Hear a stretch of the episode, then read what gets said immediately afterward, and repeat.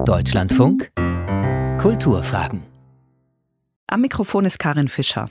Die Festivalsaison hat noch nicht begonnen, da wirkt die Landkarte der Bühnenevents bereits durchlöchert wie ein Schweizer Käse. Die Löcher sind Absagen oder die pandemiebedingte Verlagerung ins Netz. Die Händel-Festspiele in Halle abgesagt zum zweiten Mal, ebenso die Musikfestspiele Sanssouci in Potsdam. Die Schwetzinger Festspiele werden in den Herbst verlegt, die Stücke in Mülheim an der Ruhr, die den renommierten Dramatikerpreis verleihen, gibt es nur als Stream, ebenso das Berliner Theatertreffen, beide starten am 13. Mai. Traditionell am 1. Mai eröffnen die Ruhrfestspiele Recklinghausen, eines der traditionsreichsten und ältesten Festivals überhaupt. Und dieses Datum hat mit ihrer Entstehung zu tun, auf die wir noch zu sprechen kommen. Intendant Olaf Kröck will, dass das Festival über die Bühne geht und wie, das erklärt er jetzt. Herzlich willkommen, Herr Kröck. Ja, hallo.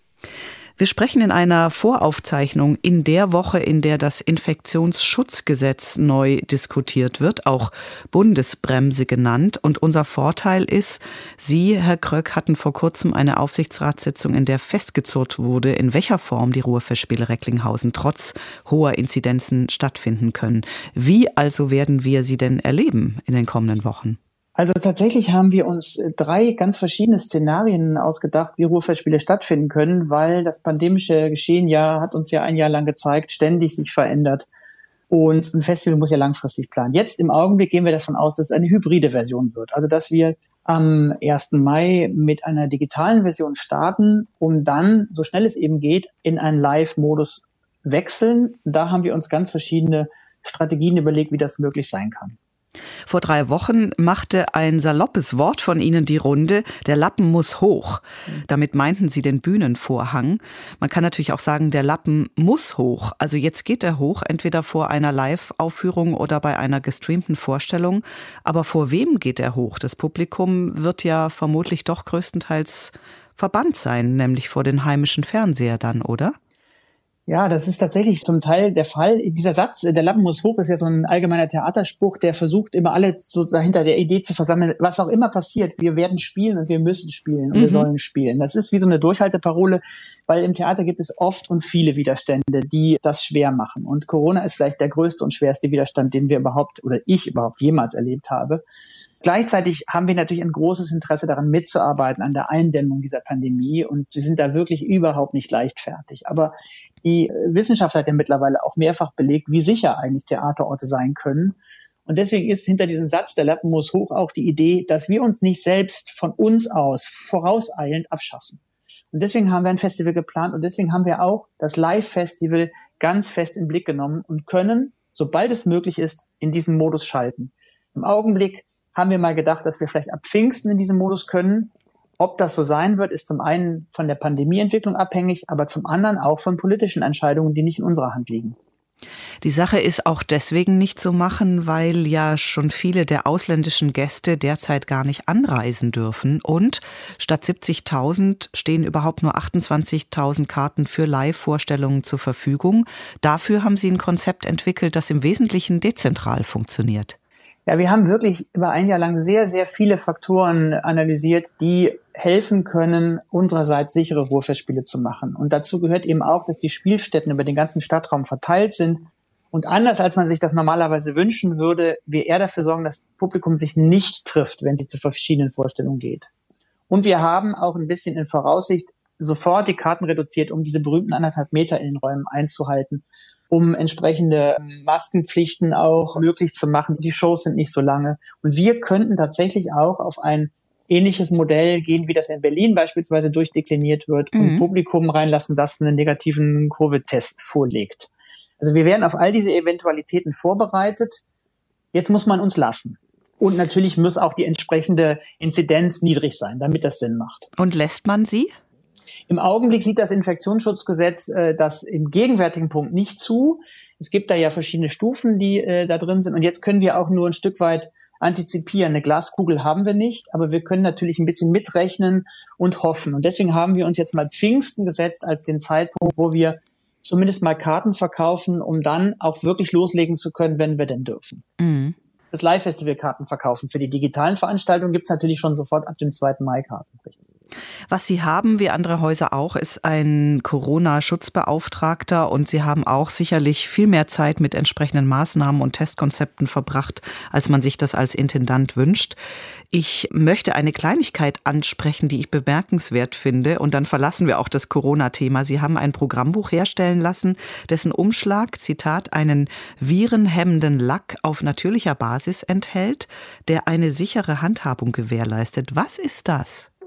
Ja, das ist tatsächlich eine äh, chemische Technik, die wie man das hier auch aus Kühlschränken oder so beispielsweise kennt, die wirklich virenabweisend ist und schneller sozusagen die Oberfläche die, der Viren zerstört. Äh, bitte fragen Sie mich nicht nach den biochemischen Prozessen, aber man merkt eben, dass auch sozusagen sehr vielfältige technische Möglichkeiten in den verschiedensten Bereichen mittlerweile gefunden sind, um zu helfen und einzudämmen. Natürlich müssen wir eine große gesamtgesellschaftliche Kraftanstrengung herstellen, aber Sie haben die Tests auch schon angesprochen. Wir haben ein extrem strenges Testmonitoring jetzt bereits eingeführt, das alle Menschen, die überhaupt in unsere Nähe kommen, umfasst und sie müssen da sind erst PCRs getestet worden, jetzt werden sie regelmäßig mit diesen Schnelltests durch das DRK in so ein Monitoring genommen, damit wir auch unsererseits, was geht ja auch um Mitarbeiterinnen und Mitarbeiter, wirklich das Maximale tun, um da sichere Ruhrfestspiele durchführen zu können. Ein paar Notizen zu Ihrer Person, Olaf Kröck. Sie stammen vom Niederrhein, haben in Hildesheim Theater gemacht und in Luzern, dann in Essen beim Theater der Welt und äh, viele Jahre als Chefdramaturg und als Intendant des Schauspiels in Bochum. Sie haben ebenso viel Erfahrung also mit der umtriebigen freien Szene wie mit einem Stadttheater. Was bedeutet das für Ihre Arbeit, die Sie seit inzwischen drei Jahren in Recklinghausen machen? Was ist Ihr Theatercredo? Ja, tatsächlich habe ich es immer interessant gefunden, im Theater so zwischen den Disziplinen hin und her zu wechseln. Also es gab eine Zeit lang, wo ich das Stadttheater schlicht nicht verstanden habe, also diese Textbasiertheit und dieser Identifikationsgedanke des Schauspiels. Also in jüngeren Jahren hat mich das auch nicht so sehr interessiert. Und irgendwann bin ich eher zufällig in das äh, klassische Stadttheater gerutscht und habe da so Projektarbeiten und interdisziplinäre Arbeiten gemacht und immer mehr auch eine Leidenschaft entwickelt sozusagen für Schauspielkunst und auch für literarisches Theater. Und dieses Grenzgängertum ist quasi jetzt ein unglaubliches Rüstzeug für die Ruhrfestspiele. Denn das ist ein großes Theaterfestival, das immer schon in verschiedenste Bereiche ja so rausgereicht hat und immer schon Kleinkunst integriert hat, immer schon Kinder- und Jugendtheater, ein Kabarettprogramm und jetzt eben von uns eingeführt auch den neuen Zirkus im Programm hat. Und ich versuche bei den Ruhrfestspielen mit dieser sozusagen Berufserfahrung diese Dinge immer wieder zusammenzubringen, um das spannend werden zu lassen. Sie haben es erwähnt, äh, Schauspiel, Tanz, eine große Sparte Literatur beziehungsweise Lesungen und Diskussionen, die junge Szene als innovatives Format, das Kinder- und Jugendtheater, der neue Zirkus, das Figurentheater, die Ruhrfestspiele sind sehr groß oder auch breit geworden in den vergangenen Jahren. Droht da nicht eigentlich die Gefahr der Beliebigkeit oder halten Sie es mit Goethes Schauspieldirektor aus dem Faust, wer vieles bringt, wird manchem etwas bringen? Ich finde, äh, letzteres ist natürlich, bringt es auf den Punkt, weil ähm, die Beliebigkeitsgefahr ist natürlich da. Die ist aber, glaube ich, auch in einem reinen Schauspielhaus da. Denn man muss ja immer programmatische Entscheidungen treffen. Und wir haben uns sie vor allem inhaltlicher Natur gesetzt. In der Geschichte der Ruhrfestspiele ging es ja darum, ein bestimmtes Publikum zu erreichen, das erstmal vordergründig nicht sofort eine reine Kunstaffinität hat. Also nicht vordergründig ein bildungsbürgerliches Publikum zu erreichen, sondern Arbeitnehmerinnen und Arbeitnehmer, zumindest so die Gründungsgeschichte. Tatsächlich war das Publikum der Ruhrfestspiele, glaube ich, in den 75 Jahren immer sehr divers.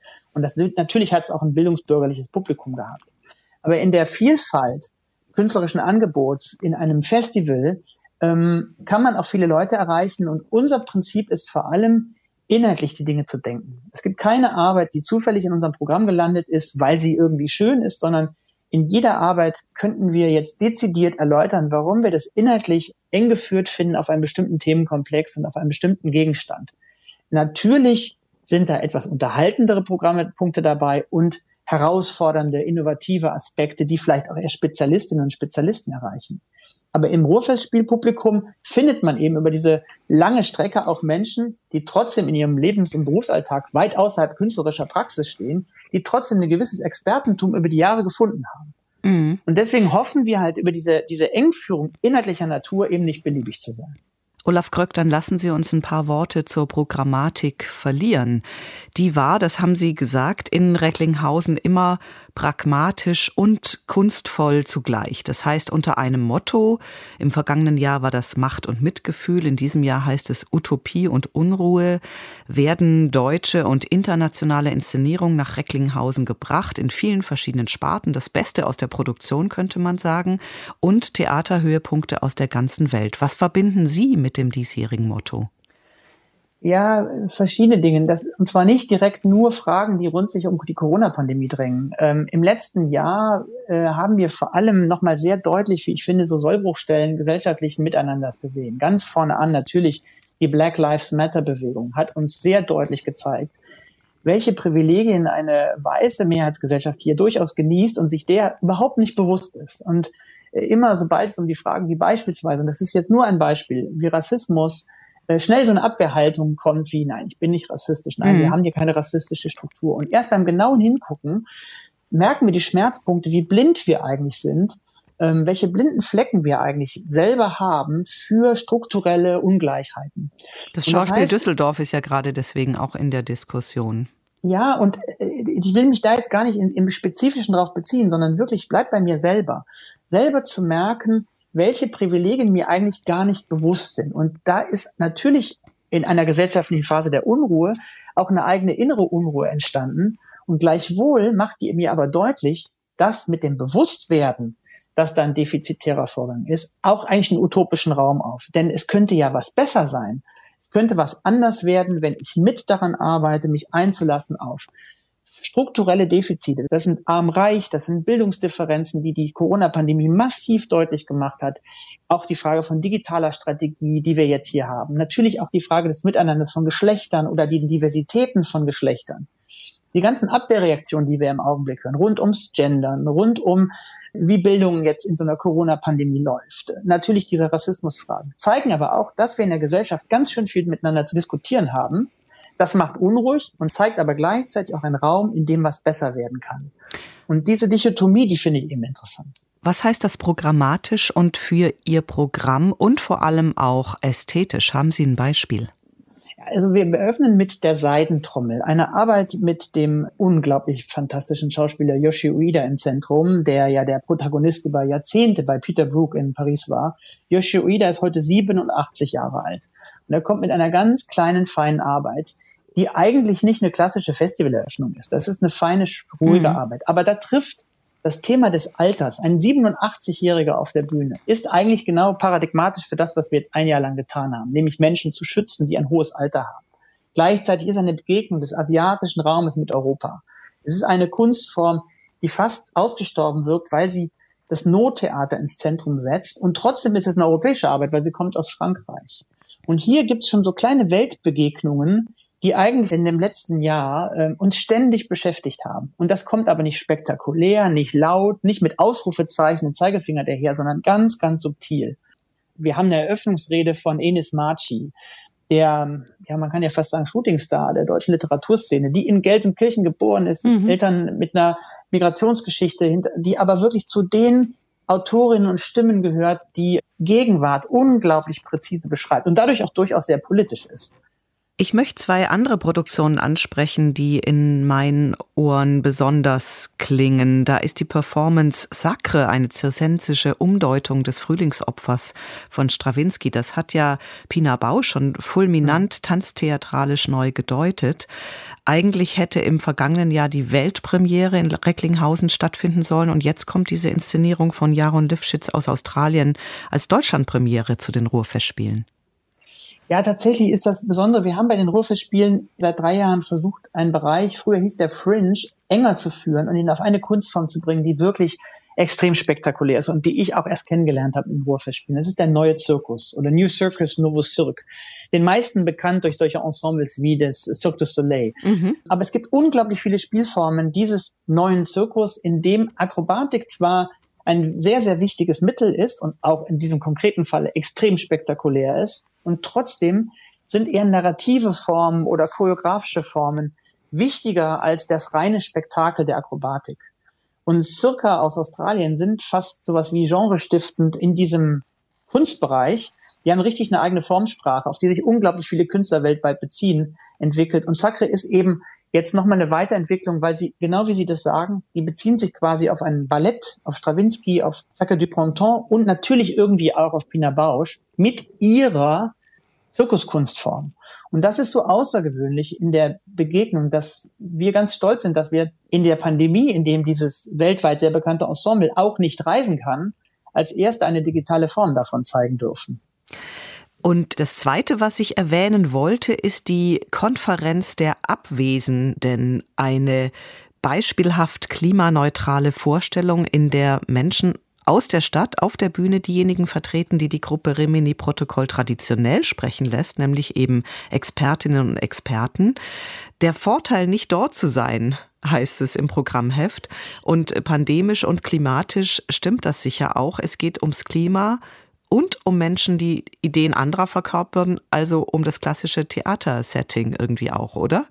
Ja, tatsächlich. Also in der Arbeit kommt, glaube ich, viel von dem, was die außergewöhnliche Qualität eines Ensembles wie Rimini-Protokoll ist, eines Regiekollektivs, äh, zusammen. Denn es geht wirklich darum, eine Konferenz zu gestalten, in der die Experten gar nicht anwesend sind. Eine Frage, die wir uns ja wirklich stellen müssen in, in Zeiten des Klimawandels und der Klima Krise, wie können wir weiter global miteinander agieren, ohne uns ständig zu begegnen? Die digitale Begegnung, die wir jetzt kennengelernt haben, ist ja nur eine Form. Und Rimini macht den Coup sozusagen, das Publikum selbst, die Experten verkörpern zu lassen.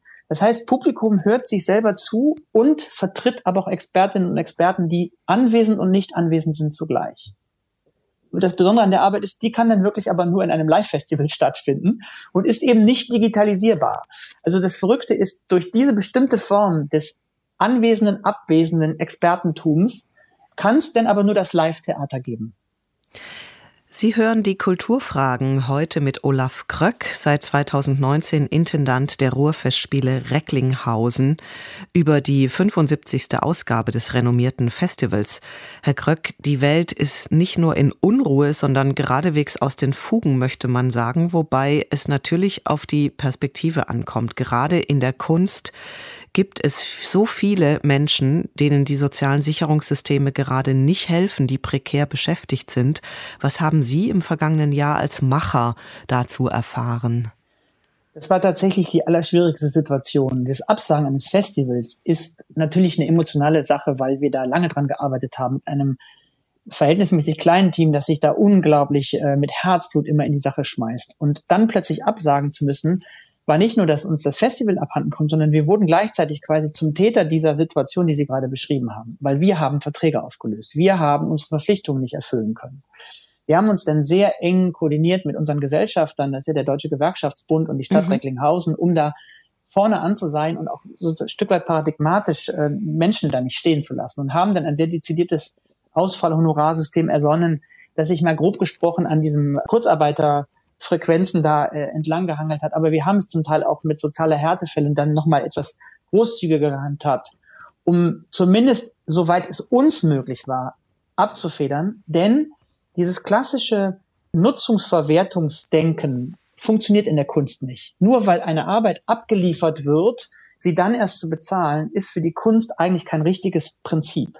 Denn ein Künstler hat ja nur einen ganz kleinen Teil seiner Arbeit sichtbar in dem Moment, wo er, er sie auftritt sondern das Proben davor, das Entwickeln, das gedankliche Entstehen lassen, ist ja Teil des Kunstwerkes, das man in der Präsentation überhaupt erst bezahlt. Und deswegen haben wir da Wege gesucht. Und das war auch ein Grund, dieses Jahr zu sagen, wir finden statt, komme was wolle, um nicht wieder nur das Ausfallen managen zu müssen. Mhm. Äh, denn die Corona-Pandemie ist ja sozusagen nur ein, ein Faktor von, ob Kultur stattfinden kann oder nicht. Dann lassen Sie uns kurz auf die Anfänge der Ruhrfestspiele schauen, die ja auch prekär waren. 1947 fanden sie zum ersten Mal statt, weil im Kälte- und Hungerwinter 46-47 Recklinghausen den Hamburger Theatern mit Kohle ausgeholfen hat. Die Geschichte ist oft erzählt worden. Wie blicken Sie, Olaf Kröck, gerade jetzt in dieser weltweiten Krise auf die Anfänge dieser historischen Zusammenkunft zwischen Kunst und Kohle? Ich glaube, es ist tatsächlich äh, dieses auf eine sehr veränderte Weise unglaublich aktuell. Also ich möchte die jetzige Situation überhaupt nicht mit der Zeit unmittelbar nach dem Weltkrieg vergleichen. Wir haben aber in der Anfänge der Ruhrfestspiele vor allem einen großen Akt von Solidarität, der spontan war. Also die Bergleute haben Kohle gespendet und zwar richtig viel, damit die Hamburger Theater nicht so auskühlen, dass sie ganz kaputt gehen. Also man kann schlicht sagen, die Hamburger Theater stehen heute noch, weil Recklinghäuser Bergleute Kohle geschmuggelt haben. Und die Hamburger Theater haben sich dafür bedankt und Kunst nach Recklinghausen gebracht und deswegen gibt es heute die Ruhrfestspiele. Also wirklich eine Win-Win-Situation. Und wonach wir jetzt heute suchen, ist, das ist ein Akt der Solidarität gewesen, in beide Richtungen. Und ich glaube, auf den kommt es seit einem Jahr immer wieder in veränderter Form erneut an. Und so auch jetzt. Es geht darum, durchaus Solidarität an der Gesellschaft zu zeigen, die versucht, eine riesige Gesundheitskrise in den Griff zu kriegen und gleichwohl aber Menschen mehr zu liefern, als nur einen Shop in der Innenstadt zu öffnen, in dem man Billigmode aus Asien kaufen kann. Es geht schon auch meiner Meinung nach darum, darüber nachzudenken, welche Gesellschaft wollen wir eigentlich in Öffnungsprozessen öffnen? Mhm. Wollen wir eine Bildungsgesellschaft öffnen, eine Kulturgesellschaft? Oder wollen wir nur eine Konsumgesellschaft öffnen? Und diese Debatte, finde ich, ist ein Jahr lang nicht wirklich geführt worden. Und deswegen versuchen wir unseren kleinen Teil da, dafür beizutragen und zu sagen, wir machen auf. Zunächst erstmal ein virtuelles Theater, aber sobald es eben geht, dann eben auch ein physisch reales Theater. Wir haben ja auch Open-Air-Projekte integriert. Und wir hoffen einfach darauf, dass Politik realisiert, wie dezidiert Kunst- und Kulturorte versuchen, sich äh, auf die Situation einzustellen und wie sicher sie auch versuchen, die Orte zu gestalten, um dann auch Menschen wieder die Möglichkeit zu schaffen, Kunst und Kultur zu sehen. Sie feiern das Jubiläum ja nicht so explizit, aber mit einer Fotoausstellung, die, und das hat wirklich Charme, die Besucherinnen und Besucher in den Mittelpunkt stellt. Ja, wir haben zusammen mit dem Journalisten Andreas Rossmann, der wirklich ein guter Theaterkenner ist, die Region sehr, sehr gut kennt, aber mhm. auch darüber hinaus äh, genau Dinge beschreiben können, mal nur die Fotos angeschaut, die das Publikum in 75 Jahren zeigt. Es sind natürlich keine Kunstfotografien, wie man die von den theaterszenischen Fotos kennt. Äh, das sind zum Teil Schnappschüsse, aber es ist unglaublich berührend, weil sie merken, sozusagen die Ernsthaftigkeit mit Zuschauerinnen und Zuschauern sich da schick gemacht haben, da reingehen. Es gibt zum Beispiel so kleine Anekdoten, dass in den ersten Jahren Künstler auf den Bühnen immer irritiert waren, weil im Publikum die Leute Butterbrotdosen ausgepackt haben. Weil die Besucherinnen und Besucher immer Angst hatten, dass die Vorstellung zu lange dauert und sie nichts zu essen kriegen.